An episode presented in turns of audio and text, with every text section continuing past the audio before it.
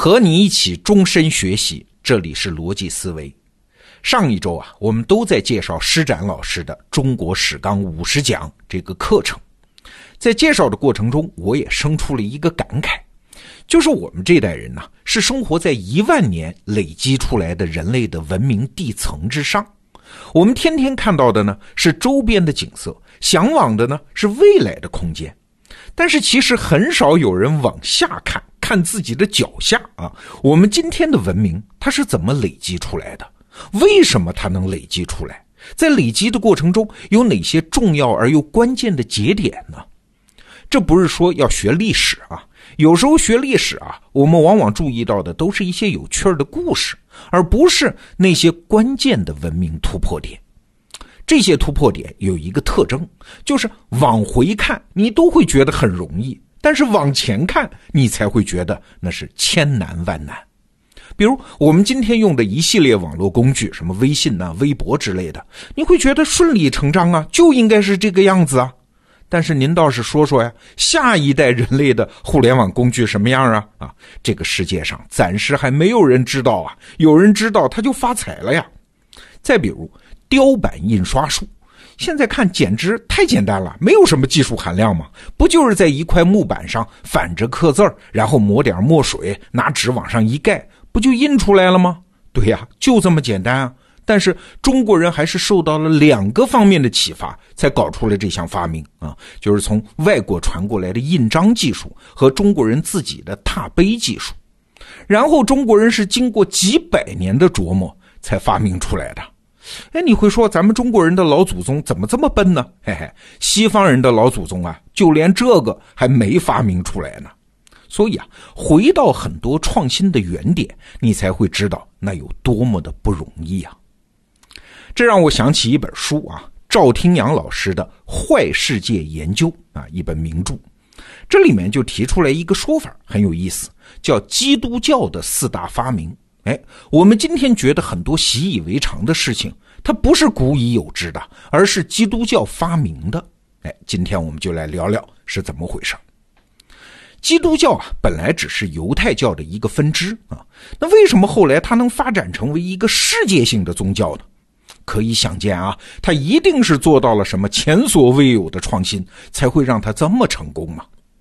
我们都知道，基督教在发展历史上，先是受罗马帝国的迫害。后来又被罗马帝国奉为国教，为啥？其实原因都一样，就是因为罗马帝国看到了基督教在争取人心上的巨大能力嘛。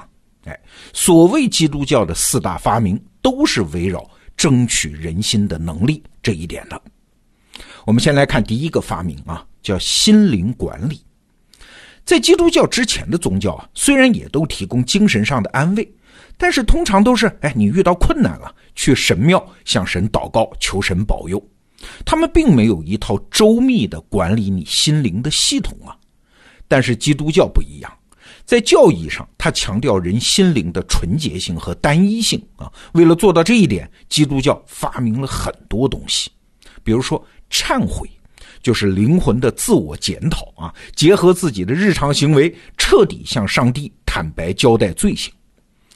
咱们中国历史上的儒家虽然也很强调自省精神，但是儒家的自省，它的目的啊，往往是调节自己和他人的关系，而不是校正自己的行为来符合什么神的意志啊。也就是说，基督教是第一代搞思想工作的心灵管理系统。以前的宗教呢，神职人员基本都是主持仪式的祭祀，但是基督教的神职人员，他是布满社会各个角落的。乡村也有神父啊，他们的主要工作不是主持仪式，而是从日常生活着手，听取大家的忏悔，教导大家去改正，以符合上帝的意志。哎，基督教的这个发明啊，在现代社会就演变成了各种心灵管理系统，什么政党啊、企业组织啊都在用啊。基督教的第二个发明啊，是绝对敌人。敌人这个概念早就有啊。但是对绝大部分早期社会的人来说，敌人这玩意儿它是暂时的啊。我们双方发生了利益冲突了，你是敌人；冲突解决或者缓解之后，你就不再是敌人了，甚至可以化敌为友嘛。但是基督教的敌人跟利益没关系，跟敌人具体的行动也没有关系啊。只要你不是基督教徒，你就是异教徒。在基督教内呢，如果你的思想不是那么正统，那你就是异端，那也是敌人呐。哎，只要是敌人，在基督教看来就是不可讨论、不可妥协、无可商量，必须斗争到底。这也是基督教和犹太教的区别。虽然都是一神教，源流也差不多，但是犹太教呢，仅仅局限于犹太人，他们并不关心别人的信仰和生活；而基督教是一种普世性的宗教，这就意味着他们的目标是要传教到全世界啊，甭管是说服你还是把你杀掉，反正我们不跟你们和平共处啊！斗争在基督教看来，它不是一种手段，而是信徒的终身的使命。那这样做呢，对基督教的凝聚力是有非常大的好处的。第一，和绝对敌人的永恒斗争，可以增加本集团的内部凝聚力和活力呀。第二，可以把自身的一切失误、困难和挫折归因于绝对的敌人呢，这样就能推卸责任，让自己保持永远正确嘛。你看，我们经常说啊，美国要放弃冷战思维，什么意思？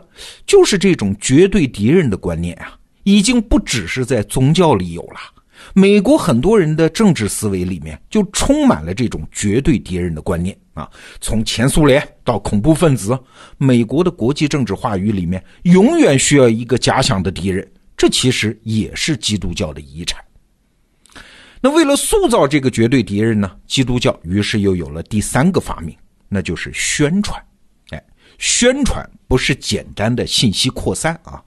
在基督教之前啊，也有信息扩散的方式，比如孔子聚众讲学，比如苏格拉底在古希腊的广场上跟人辩论，比如罗马元老院里面的政治演说。这些思想扩散方式，即使是煽动，它也是拿思想对抗思想嘛。但是基督教发明的宣传，它是完全反思想的，它要求的受众是直接停止思考，放弃思想。办法当然很多了啊，比如。做一个超现实的美好承诺啊，铁口直断给你承诺一个天堂，这是很多老百姓特别容易接受的东西啊。再比如，基督教会会给你一个简单而完整的世界观和历史观，因为绝大多数人是没法明白那种复杂的对世界和历史的解释啊，所以简单的解释系统特别对他们的胃口。再比如，具有道德优势的形象设计。你想牺牲在十字架上的耶稣，那是具有强烈的心理冲击力的，非常容易引起人的同情吧。最后也是最重要的一招啊，就是话语的无限重复，一句话反复说，天天说。哎，刚才我们说的这几个宣传工具，它不仅是宗教和政治啊。你想想，每天在电视上看到的那些广告，他们之所以有效，是不是也因为这几个招法呀？哎，这都是从基督教那儿继承的遗产。基督教还有第四个发明，就是群众这个概念。在基督教之前，也有形形色色的民众啊，但这些人呢，都是临时出现，很难长期维持。而群众是啥？是精神高度相似、高度一致化的一群人啊。在完善熟练的精神控制术出现之前，是不可能有群众的。群众是基督教出现以后的新事物啊。现代社会之所以有能力发动大规模的社会运动，包括全民动员的战争，和群众的形成是有直接关系的。当然，在和平时期，咱们群众主要表现为消费者啊，就是在广告的宣传下，我们的消费品味高度一致化，喝同一种饮料，吃同一种快餐，在同一个网站购物，哎，这才能形成现代社会大规模的消费品生产和流通体系。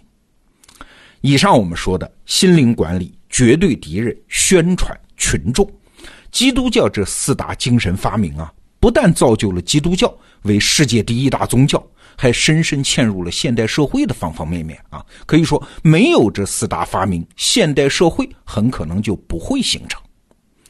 今天我们说这个话题啊，不是在做什么批判啊，而是想说，很多我们见怪不怪的事儿。在他发明出来的那一刻，其实都是巨大的创新，而巨大的创新一旦启动，就会走出自己原先的领域啊，彻底的影响人类社会的方方面面。好，这个话题我们就聊到这儿，明天见。